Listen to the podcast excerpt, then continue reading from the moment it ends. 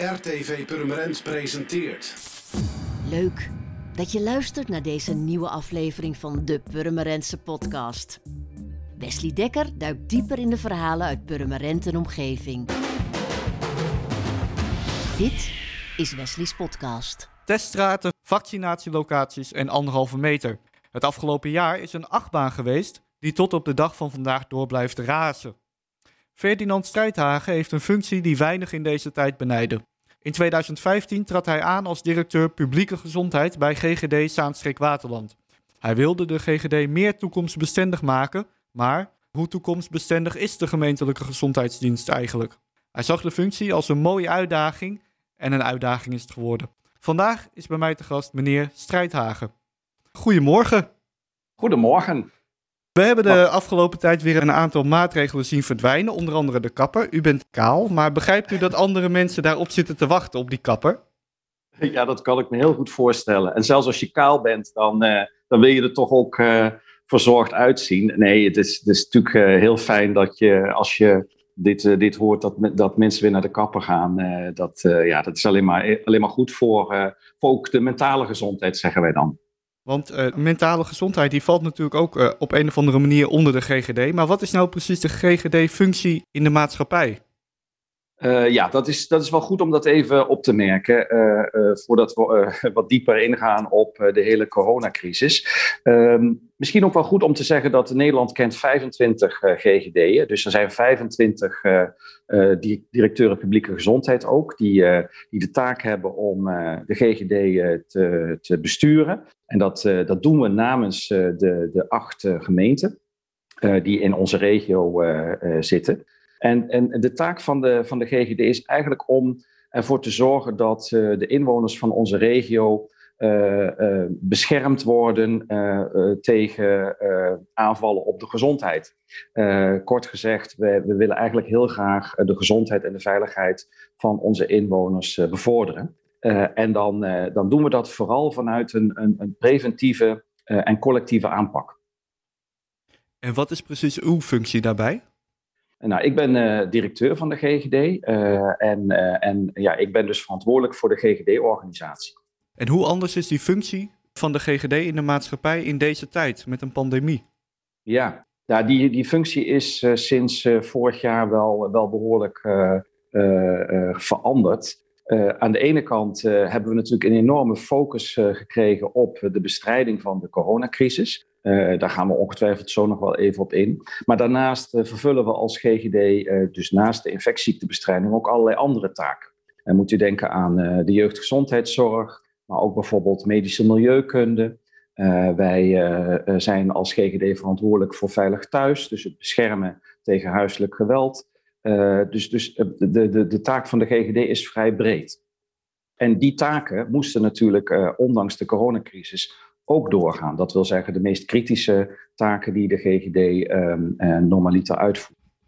Vanaf december 2019 kwam er langzamerhand een virus op ons af. Het was eigenlijk ja. eerst heel erg ver weg in China en toen kwam het steeds dichterbij via Italië, Frankrijk. En ja. langzamerhand uh, kwam het ook in Nederland en dan hoorden we het op een gegeven moment in Monnikendam. Wat doe je dan als GGD als je merkt, hey, dit komt wel heel erg dichtbij? Ja, nou ja, wij hebben natuurlijk uh, in januari, uh, nou, werd, werd duidelijk dat, dat deze infectieziekte ook onze kant opkwam. We merkten dat in eerste instantie, ik weet niet of je zich nog kunt herinneren, aan passagiers van, van cruiseboten die, die op een gegeven moment in aanraking kwamen met het virus en die, die naar huis kwamen. En uh, we hebben dus heel erg in het begin gekeken van wat gebeurt er precies uh, in, in, in, Europa met dat virus. En daarover hebben we natuurlijk ook heel nauw contact gehouden met organisaties als bijvoorbeeld het RIVM. Uh, en, en zo langzamerhand werd duidelijk dat, ja, dat we ook in Nederland geraakt zijn geweest door, door het virus. Uh, en, en daarop zijn wij uh, in een crisisfunctie gegaan, zoals dat precies heet. we hebben een, een crisisteam ingericht, eigenlijk vanaf februari. en met dat crisisteam zijn we heel nauw gaan monitoren wat is er aan de hand en wat zijn de maatregelen die we moeten nemen. Maar wat is ook bijvoorbeeld nodig in de informatie naar allerlei andere partners in, in de zorg. bijvoorbeeld naar huisartsen of naar verzorgingshuizen, verpleeghuizen. en wat is ook natuurlijk de informatie die relevant is voor, voor burgers. en zo zijn we langzamerhand, ja, is die crisis ook groter geworden en zijn we ook steeds meer maatregelen moeten gaan nemen. De GGD is eigenlijk al jaren het onderwerp als het gaat om bezuinigingen. De overheid die is daar heel scherp op, al een uh, flink aantal jaren. Is de mhm. GGD nu nog wel gebouwd voor een gezondheidscrisis? In principe is de GGD uh, eh, gebouwd voor een gezondheidscrisis. Het, ja, het, het, omgaan met crisis en het handelen in, in het kader van crisis, dat, ja, dat, dat is iets wat, wat gewoon echt in, onze, in ons takenpakket zit, zit ook in ons DNA. Uh, tegelijkertijd moet je constateren dat uh, een crisis van deze omvang, ja, daar is geen enkele uh, GGD op gebouwd, maar ook geen enkel ziekenhuis. dat zie je natuurlijk ook nu op dit moment. Ehm, dus daar hebben we natuurlijk wel in moeten schakelen. En het klopt, hè, wij zijn als GGD zijn wij als, als, ik het zo mag zeggen, eigendom van de gemeente. Dus de gemeenten zijn verantwoordelijk voor de financiering van de GGD'en. En de eerlijkheid gebied te zeggen dat er natuurlijk ook de afgelopen jaren uh, bezuinigd is op, uh, op de GGD. En, uh, ja, en dat dat soms maakt dat je wat, wat minder snel kan, kan schakelen. Daarnaast heb je natuurlijk ook dat heel veel GGD's vallen onder meerdere gemeentes. Hoe werkt ja, dat? Klopt. Nou, op zich werkt dat wel goed, want het bestuur van de GGD wordt gevormd door de acht wethouders zorg of volksgezondheid. Ze heten overal een beetje anders. Uh, en, uh, en dat loopt eigenlijk goed. Dat bestuur is verantwoordelijk voor het beleid van de GGD en, uh, en zorgt ervoor dat er nou, een, een, kader is van waaruit wij kunnen werken. Hè, dus, maar ook een financieel kader waarmee wij kunnen werken. En, en het bestuur van de GGD, dat komt een aantal keren per jaar bij elkaar en daar ben ik altijd ook bij. En dan wordt, wordt er gekeken van wat is de koers van de GGD, wat zijn belangrijke zaken waar we over moeten besluiten. En, en op zich, uh, ja, nogmaals, werkt dat uh, als, uh, als construct eigenlijk heel erg goed. Een paar maanden geleden zeiden meerdere ministers dat ze tijdens katshuisoverleggen wel een uitleg kregen over het nieuwe virus, dat toen nog mhm. heel erg ver weg was, maar dat het mhm. eigenlijk op het moment was dat de jassen en de tassen alweer gepakt werden en dat ze naar huis gingen. Dus met andere woorden, dat het nog niet heel erg speelde. Hoe waren jullie in het begin? Waren jullie gelijk scherp of dachten jullie van nou, dit waait wel weer over? Nee, dat hebben we zeker niet, uh, niet gedacht. Uh, want daarvoor was het virus ook te ernstig en had het ook uh, vergaande consequenties. Dat konden we natuurlijk ook wel in, in, in China zien wat daar gebeurde. dat, ik bedoel, dat, dat was echt wel, wel duidelijk. Kijk, de taak van de GGD is ook om burgers, maar ook natuurlijk bestuurders van de GGD goed te informeren over de situatie van de gezondheidszorg in, in, in de regio. Uh, dus, dus we hebben eigenlijk vrij aan het begin al uh, onze bestuurders van de GGD, en ik moet daarbij zeggen ook de burgemeesters uh, van, van de acht gemeenten, want daar zit ook nog een speciale rol, dat zal ik zo nog even toelichten, hebben we goed geïnformeerd. We hebben nou vrij snel al een informatiebijeenkomst gehouden over wat we op dat moment wisten en hoe ook ja, we ons voorbereiden op het, op het virus. En uh, ik kan me nog heel goed herinneren, terwijl die eerste bijeenkomst uh, plaatsvond, dat ik ook vlak daarna uh, te horen kreeg dat de eerste besmetting in onze regio was geconstateerd. dat was een bijeenkomst die we georganiseerd hadden voor zowel de wethouders als de burgemeesters. En om op dat laatste nog even in te gaan, het coronavirus, dat heeft vanuit de minister al vrij snel vorig jaar de status van een A-ziekte gekregen. En een A-ziekte, dat is eigenlijk de, de meest uh, ingrijpende uh, en, en, en uh, ja, ernstige infectieziekte die je kunt voorstellen. Dus alleen echt hele ernstige infectieziektes krijgen die, die status. En dat betekent dat op dat moment, op het moment dat het een A-ziekte wordt, dat de voorzitter van de veiligheidsregio eigenlijk de baas is over de aanpak van, van de crisis. en dat geldt zowel voor het gele uh, stuk van de zorg, maar dat geldt ook bijvoorbeeld voor de handhaving. U moet zich voorstellen, ik zei daar straks, hè, of u zei het als introductie, ik ben directeur publieke gezondheid. Dat wil zeggen dat ik verantwoordelijk ben voor de GGD, maar ik ben ook verantwoordelijk voor de geneeskundige hulpverleningsorganisatie in de regio. En die kortweg GOR is een onderdeel van de veiligheidsregio. en in de veiligheidsregio, daarin werken de brandweer, de politie, de gemeente en de GOR, dus zeg maar even de, de, de witte kant van de, de crisisbestrijding, werken met elkaar samen. Uh, en uh, het bestuur van die veiligheidsregio, dat, is, dat zijn de, de, de acht burgemeesters. Dus feitelijk, als je kijkt naar deze infectieziektecrisis, zijn twee bestuurlijke organen betrokken. Enerzijds het bestuur van de veiligheidsregio, met in ons geval de burgemeester van Zaanstad als voorzitter. En het bestuur van de GGD, de acht wethouders. Een, een best ingewikkelde constructie, maar in de praktijk werkt dat eigenlijk eh, heel erg goed. Maar je hebt dan dus een A-ziekte, een ziekte die benoemd is als, nou, dit is echt wel heel erg gevaarlijk. Mhm. Maar je hebt heel weinig testcapaciteit. Je weet eigenlijk amper nog hoe je moet testen. Je hebt heel veel mensen die ziek zijn, die je op IC-afdelingen krijgt, waarbij je eigenlijk geen idee hebt hoe groot deze crisis is en hoeveel mensen dit virus hebben. Ja. Ik kan me voorstellen dat je dan door de boom het bos niet ziet. Um, nou ja, goed, kijk, natuurlijk, uh, uh, de, de omvang van de crisis, dat was wel iets waar we op hebben moeten schakelen. Maar op zichzelf een infectieziekte als deze, ja, nogmaals, dat is natuurlijk wel uh, iets wat wij als GGD, ja, daar zijn we voor. Hè? Dat, dat is ook onze taak. Dus wat wij dan in zo'n situatie doen, ik vertelde net al even het crisisteam, dat kijkt naar een aantal aspecten. Dus we kijken van hoe ontwikkelt zich de infectieziekte. Wat, uh, wat krijgen we ook als, uh, als beleid mee van het RIVM? Eh, en, en, en wat zijn maatregelen die we moeten nemen? Wat zijn ook adviezen die we aan onze bestuurders moeten geven? dus op zichzelf, dat, dat, de, de, de aanpak volgens een bepaalde structuur doen wij dat dan. ja, dat is ons niet vreemd. En toevallig hadden wij eind 2019 een pandemieoefening gehad. Want onze, onze crisisfunctie, die oefenen wij ook een aantal keren per jaar. Dus dan weet je ook, uh, ja, wat zijn de stappen die je moet zetten om zo'n crisis het hoofd te bieden. Hoe oefen je zo'n oefening? Nou ja, je simuleert eigenlijk een, een virus. Uh, je, je, je, je, maakt als het ware een, een, oefening waarbij er een virus ontstaat waar je als GGD en overigens ook allerlei andere partijen, want vlak niet uit de huisartsen, de ziekenhuizen, hè, er zijn natuurlijk heel veel partijen die betrokken zijn bij zo'n infectieziekte. Uh, nou ja, hoe, hoe je dat gaat aanpakken met elkaar dus je, je, je, maakt als het ware een soort casus. Uh, uh, en en dat, dat, dat spelen we helemaal na, inclusief het crisisteam en uh, wie, wie welke rol daarin heeft. Dat, dat is op zich heel goed om te doen, want dan blijf je ook scherp. We hebben natuurlijk ook een draaiboek voor, voor zaken als deze.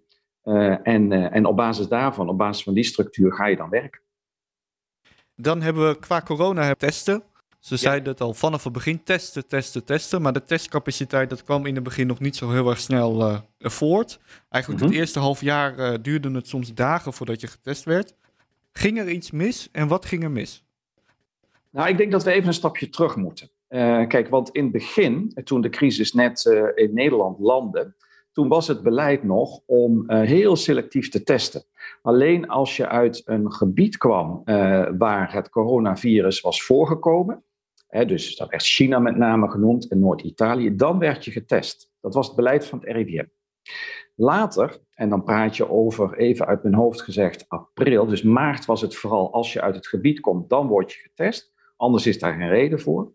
In april zijn we toen een aantal beroepsgroepen gaan testen. Moet u denken aan zorgpersoneel, uh, onderwijspersoneel, et cetera. En pas uh, in juni, per 1 juni, zijn we het grootschalig testen voor alle burgers uh, gaan, gaan uh, opzetten. Of althans, dat ging starten op 1 juni vorig jaar. vanaf 1 juni kon dus iedereen met klachten zich laten testen. Dat is in het begin ook gebeurd. Hè. Er kwamen best veel mensen op af. En we hadden daar ook een bepaalde rekenfactor voor van hoeveel mensen verwachten wij in de teststraten te krijgen in Nederland. En toen zijn we onze eerste teststraat in, in Purmerend gaan starten als, als regiofunctie. Ik kan me nog herinneren, dat was eh, in een paar tenten uh, op het terrein van de, van de brandweerkazerne. En zo zijn we aan de slag gegaan. Vervolgens heb je gezien dat rond de zomer uh, het eigenlijk best wel weer redelijk ging wat betreft het aantal besmettingen. En hebben we de testcapaciteit ook wat teruggeschroefd. Want ja, je wil ook niet dat mensen werkeloos uh, duimen aan te draaien in een teststraat. Dat, dat wil je ook niet. En vervolgens, na de zomer, toen iedereen terugkwam van, van vakantie, toen bleek opeens dat er toch wel veel mensen klachten hadden. En toen zijn we de testcapaciteit weer gaan opschalen. Maar wat toen bleek, en daar zit denk ik de bottleneck die we, waar we tegen aangelopen zijn, is dat we onvoldoende capaciteit in de laboratoria hadden. Je moet zich voorstellen, de GGD test, maar dat materiaal gaat vervolgens naar laboratorium. Dat is niet een onderdeel van de GGD, dat zijn aparte organisaties. En op dat moment konden wij wel heel veel testen, maar we konden het materiaal niet kwijt om te laten uh, ontwikkelen. Om uh, vervolgens op basis daarvan uh, te kijken wat zijn de uitslagen. Er was simpelweg in Nederland op dat moment onvoldoende capaciteit bij de laboratoria. En je ziet dat dat in de discussies die daarover ontstonden aangerekend werd aan de GGD. Nou, dat vond ik niet altijd terecht, want uh, ja, wij, wilden wel en wij konden ook. Alleen, uh, ja, uh, op een gegeven moment zei de minister tegen ons van ho, ho, stop even en, en laten we even het aantal testen bevriezen, want ik moet zorgen dat die labcapaciteit toeneemt. En daarna is dat ook weer flink opgeschaald en, en hebben we eigenlijk iedereen kunnen testen. en, en ja, dan zie je dat dat gaat ook in golfbewegingen tot voor een paar weken ja, werd onze testcapaciteit uh, uh, maar voor 50% benut. Uh, en nu zie je dat mensen krijgen weer meer klachten, laten zich testen. En nu zie je dat de testcapaciteit weer, weer wordt benut. natuurlijk hebben we er ook van, van geleerd, hè, dat, dat moet je ook doen. en hebben we ook ervoor gezorgd dat we voldoende flexibiliteit hebben in de teststraten om te kunnen opschalen als het nodig is, maar ook te kunnen afschalen als het wat minder nodig is. We hebben ook nog uh, veel gedoe gehad over testbuisjes. In ja. afgelopen december raakten een paar testbuisjes kwijt, maar dat lag niet bij jullie, dat lag meer bij de technische kant van het laboratorium. Maar ja. vorig jaar september, en daar wil ik eigenlijk naartoe, raakten er 130 testbuisjes kwijt. Er werd een onderzoek ingesteld, omdat de oorzaak in de eerste weken niet werd achterhaald. Maar wat is daar nou uiteindelijk uitgekomen? Nou ja, laat ik vooropstellen dat het kwijtraken van, uh, van het testmateriaal, dat dat natuurlijk een nachtmerrie is uh, voor uh, alle betrokkenen. in eerste instantie natuurlijk voor, voor burgers die het betreft, want die, ja, die gaan in goed vertrouwen een test afleggen en dan blijkt dat hun materiaal kwijt is, moeten dat weer opnieuw doen. Dus dat is allemaal heel vervelend. Bovendien weet je dan ook niet snel of je wel of niet een, een, een positieve coronatest hebt. Dus dat is één, laat ik dat even vooropstellen. Maar natuurlijk voor ons ook. Want wij, uh, ja, wij zijn ook verantwoordelijk voor de zorg van, uh, van onze, onze inwoners van de regio. Uh, en een laboratorium vindt het natuurlijk ook niet fijn. Nou, we hebben echt heel uitvoerig en heel grondig onderzoek gedaan. Zowel in de teststraat als in het laboratorium, als bij de couriers. En we hebben gewoon niet kunnen achterhalen waar het fout is gegaan. De buisjes zijn gewoonweg niet teruggevonden. dat is heel vervelend. gelukkig hebben we wel alle mensen die dat, die dat ook aangaven opnieuw uh, snel kunnen testen. Uh, maar uh, ja, onder de streep weten we gewoon niet wat er gebeurd is. Het is voor ons overigens wel aanleiding geweest om het proces nog eens een keer helemaal door te lopen. En dat op sommige punten ook te herzien. bijvoorbeeld door heel nadrukkelijk ook af te tekenen op het moment dat de buisjes in het busje gaan en naar het laboratorium. Dat hebben we tegenwoordig allemaal veel strakker geregeld.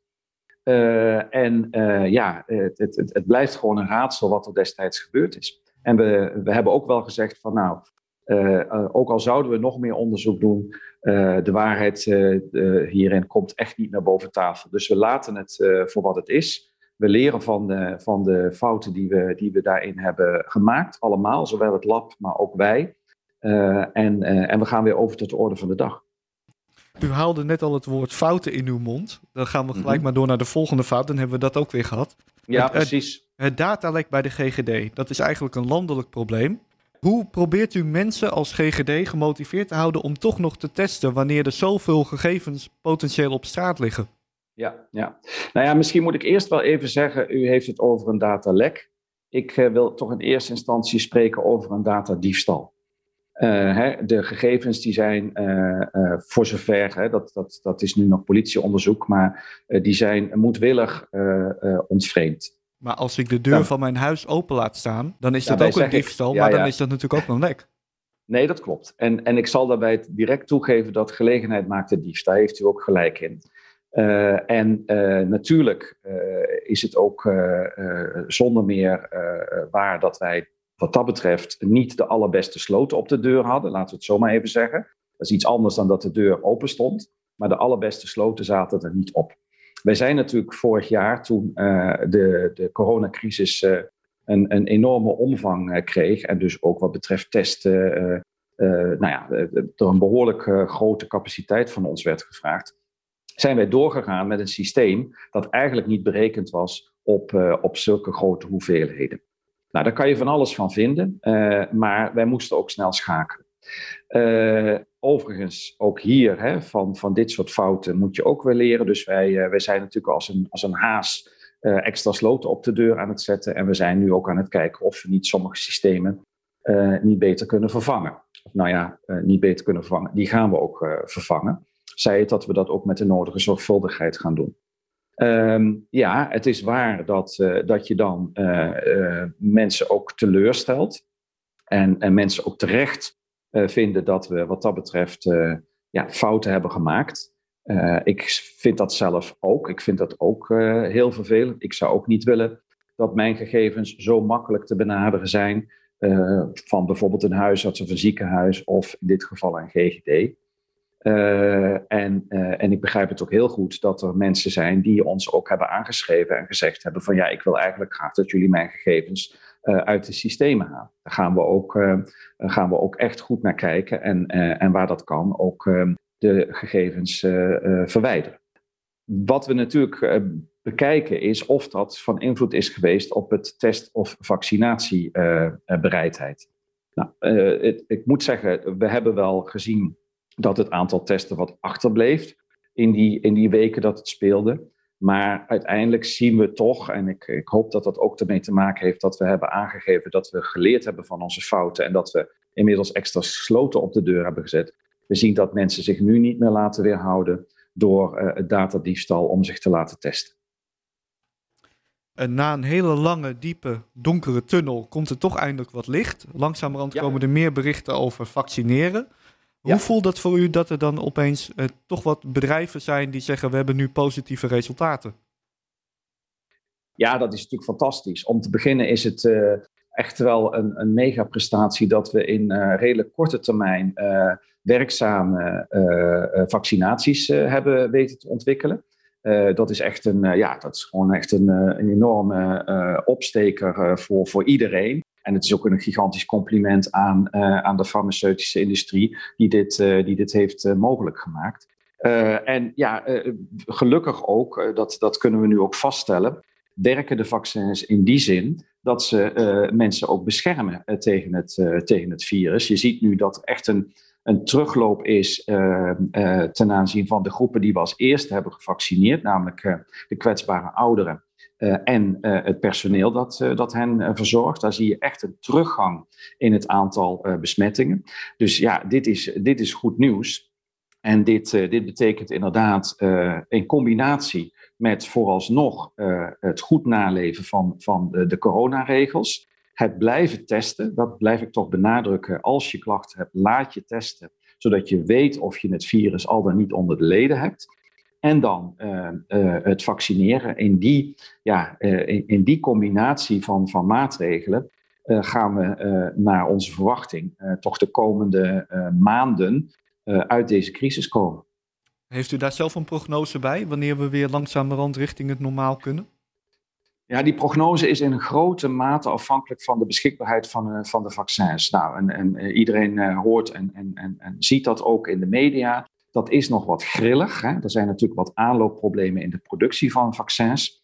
Maar in de tussentijd kunnen we wel ervan uitgaan dat we naarmate het voorjaar voordat echt veel meer vaccins zullen ontvangen. En dan kunnen we ook in een hoog tempo gaan, gaan vaccineren. En zoals u weet, we hebben een, eh, een, eh, voor de regio centrale vaccinatielocatie in Purmerend. Nou, die, wordt, eh, die wordt ook optimaal gebruikt. op dit moment vaccineren wij er zo'n 800 mensen per dag. en, en we willen dat heel graag opschalen. we hebben inmiddels de Koog, sportcentrum De Koog in Zaanstad, ook helemaal ingericht. Om, om te kunnen vaccineren. Alleen daar kunnen we nog niet open, omdat op dit moment nog geen vaccins voorhanden zijn. Dus laat ik het maar zo zeggen, aan ons ligt het niet. Wij hebben de teststraten klaar. tien straten in Purmerend, tien straten in, in Zaanstad. En wij kunnen niet wachten totdat we de mensen kunnen uitnodigen om, om naar de vaccinatielocatie te komen. Want wat komt erbij kijken om zo'n vaccinatielocatie in te richten? Wat heb je allemaal nodig? Ja, dat, dat, is, uh, dat is echt wel, uh, wel een behoorlijk uh, proces. We hebben daar natuurlijk een protocol voor. je moet natuurlijk rekening houden met afstand, afstandsregels, hè, de anderhalve meter. Maar ook met allerlei hygiënemaatregelen, met de opslag van het vaccin. Je moet zich voorstellen, we hebben een speciale vloer in de vaccinatielocaties, die elke dag op een speciale manier wordt gereinigd. Uh, dat zijn allemaal aspecten waar je rekening mee moet houden, maar ook beveiliging. En we willen natuurlijk dat de vaccins veilig zijn opgeslagen. dus dat, dat is echt wel, wel een behoorlijke klus om dat voor elkaar te krijgen. Maar dat is ons tot nu toe en overigens ook in de andere GGD-regio's prima, prima gelukt. En het, het zijn echt en mooie locaties geworden, waar we echt ook nog flink wat kunnen opschalen. Eh, om ervoor te zorgen dat we straks de grote aantallen eh, vaccins die hopelijk onze kant op kunnen, om die eh, snel weg te prikken. En hoeveel medewerkers heeft u extra nodig in die vaccinatie- en testlocaties? Nou, dat is behoorlijk, behoorlijk wat. Uh, u moet zich voorstellen dat elke prikstraat heeft iemand die prikt, maar ook nog iemand die de administratie doet en, en, en iemand die de zaak daarin nog voorbereidt. Maar ook, ja, we hebben ook gastvrouwen, gastheren. We hebben artsen die er aanwezig zijn om bijvoorbeeld de gezondheidsverklaringen nog te checken. We hebben het Rode Kruis dat mensen in de gaten houdt of ze niet onwel worden in het kwartier dat je moet wachten. Nou, alles bij elkaar praat je over honderden mensen op het moment dat beide locaties helemaal up and running zijn. normaliter hebben wij als GGD zo'n 500, 550 mensen in dienst. Maar in de coronatijd, en dat is inclusief het testen, zitten wij inmiddels al op nou, de 750, 800 medewerkers. En waar dus er zijn er echt 250 ongeveer bijgekomen. Waar komen al die mensen vandaan? Nou, in het begin van de coronacrisis hebben we vooral gebruik gemaakt van onze eigen verpleegkundigen en artsen. uit de jeugdgezondheidszorg bijvoorbeeld. Maar ja, de, wat ik al zei, de jeugdgezondheidszorg die moet ook zijn doorgang hebben. Dus wij werken met een aantal uitzendbureaus voor medisch personeel. En wij hebben allerlei um, mensen via de uitzendbureaus die dus BIG geregistreerd zijn, heet dat. Dus dat betekent dat je bevoegd bent om medische handelingen te verrichten. Die zijn bij ons in dienst. En dat, dat varieert van ehm, mensen die bijvoorbeeld doktersassistent zijn of Mensen die bijvoorbeeld arts zijn, maar op dit moment geen baan hebben. Dat zijn bijvoorbeeld huisartsen die niet meer actief in dienst zijn. allerlei soorten medisch personeel is beschikbaar. En mensen willen ook heel graag werken om die coronacrisis aan te pakken. En wat dat betreft ja, maken we goed gebruik van de, van de medische kennis en expertise die we, die we in onze regio en daarbuiten beschikbaar hebben. En we hebben een aantal teststraten in onze regio, in de regio Zaanstreek-Waterland. Maar sinds een paar maanden ook uh, testbussen. Onder andere hebben die gestaan in Poeldenburg, in Zaandam en in Volendam. Wat is het nut van die testbussen? Nou, die testbussen die, uh, krijgen wij beschikbaar uit uh, de landelijke testbussen-service. Daar zijn landelijk een aantal van dit soort bussen ingericht. En die gaan naar regio's die daar om vragen. Nou, we hebben gezien dat in, Volendam, de GGD heeft, wat ik al zei, ook een rol om te monitoren hoe het virus zich ontwikkelt. En wij zien dus dat in Poelenburg en in, uh, in, in Volendam met name, dat, er, dat de testen wat achterblijven. En met zo'n testbus kun je een, een wat laagdrempelige voorziening treffen door als, extra vaccine, sorry, als extra testlocatie te fungeren. En we hebben gezien dat dat in Volendam echt heel goed werkt, dat er echt veel mensen naartoe gaan. Dus ja, dat werkt gewoon heel erg goed. In Poelenburg was wat dat betreft de animo wat minder. dus daar zijn we ook gestopt. Maar in Volendam zijn we nu nog bezig met de testbus. En we gaan binnenkort ook dat evalueren. En nou ja, zoals het er nu naar uitziet, hopen we de testbus daar nog een tijd langer te kunnen inzetten. Hoe vindt u dat het in het algemeen gaat in Volendam? in zijn algemeen is, is, een, Ja. is een hele brede vraag. Hoe bedoelt u? Nou, ik hoor toch wel de laatste tijd heel veel berichten over mensen die toch de maatregelen lastig vinden. En dan met name in Volendam. En dat de politie daar redelijk vaak moet rondkijken wat er allemaal gebeurt en boetes uitschrijft. Ik kan Ja, me voorstellen als je daar een testbus neerzet, dat je denkt van, wat, wat gebeurt daar allemaal?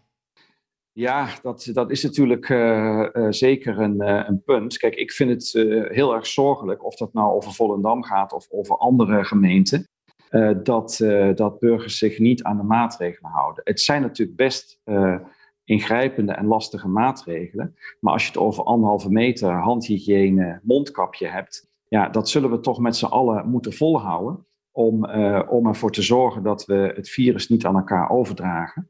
Uh, en uh, nogmaals, ik snap dat dat lastig is, uh, maar we moeten het echt nog een tijdje volhouden.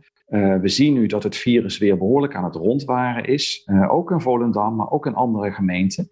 En het vraagt gewoon van ons nog even wat discipline, totdat we, zoals u het net al zei, het wat meer licht aan het einde van de tunnel zien. Ja, en ik vind het eerlijk gezegd ook onbegrijpelijk dat, dat er dan toch feestjes wordt worden gehouden. Uh, uh, waar mensen niet voldoende afstand houden, waar uh, te veel mensen bij elkaar komen. Ja, dat is eigenlijk toch een beetje spelen met vuur. En, en je ziet ook wat de effecten daarvan zijn. Want het betekent gewoon dat meer mensen besmet raken. Wat weer een, een nou, sowieso een aanslag op je gezondheid is. Maar wat ook nog eens een keer een risico is om het virus over te dragen. En wat uiteindelijk ook een, een beroep doet op, op de zorgcapaciteit. Hoe zien de komende maanden eruit? Nou, de komende maanden uh, blijven wij natuurlijk uh, uh, monitoren hoe het virus zich ontwikkelt. we hopen dat we daar in dalende lijnen gaan zien. We blijven testen. wat ik al zei, het is belangrijk om te weten of je het virus hebt, zodat je het niet kunt overdragen. En we gaan natuurlijk volop aan de slag om, om te gaan vaccineren. En ik, ik hoop met, met de minister, met het RIVM, dat we, dat we rond de zomer er inderdaad in slagen om uh, iedereen die dat wil uh, te, te, hebben gevaccineerd. En wat gaat u als eerste doen als het weer allemaal mag? als eerste doen als het weer allemaal mag. Uh, nou, ik denk dat, dat ik heel graag familie en vrienden die ik nu echt nou, nagenoeg niet zie, om die weer eens te ontmoeten, met elkaar een drankje te drinken of met elkaar te eten. Dat, dat is denk ik een van de ja, de belangrijkste dingen. Dat je toch het, het contact, het intensieve contact wat je, wat je voorheen had, dat je dat nu moet missen. Daar gaan we dan voor. Dank u wel voor uw bijdrage aan deze podcast van RTV Purmerend. Graag gedaan. Volgende keer weer een nieuw onderwerp in de podcast die dieper in lokale verhalen duikt. Een fijne dag.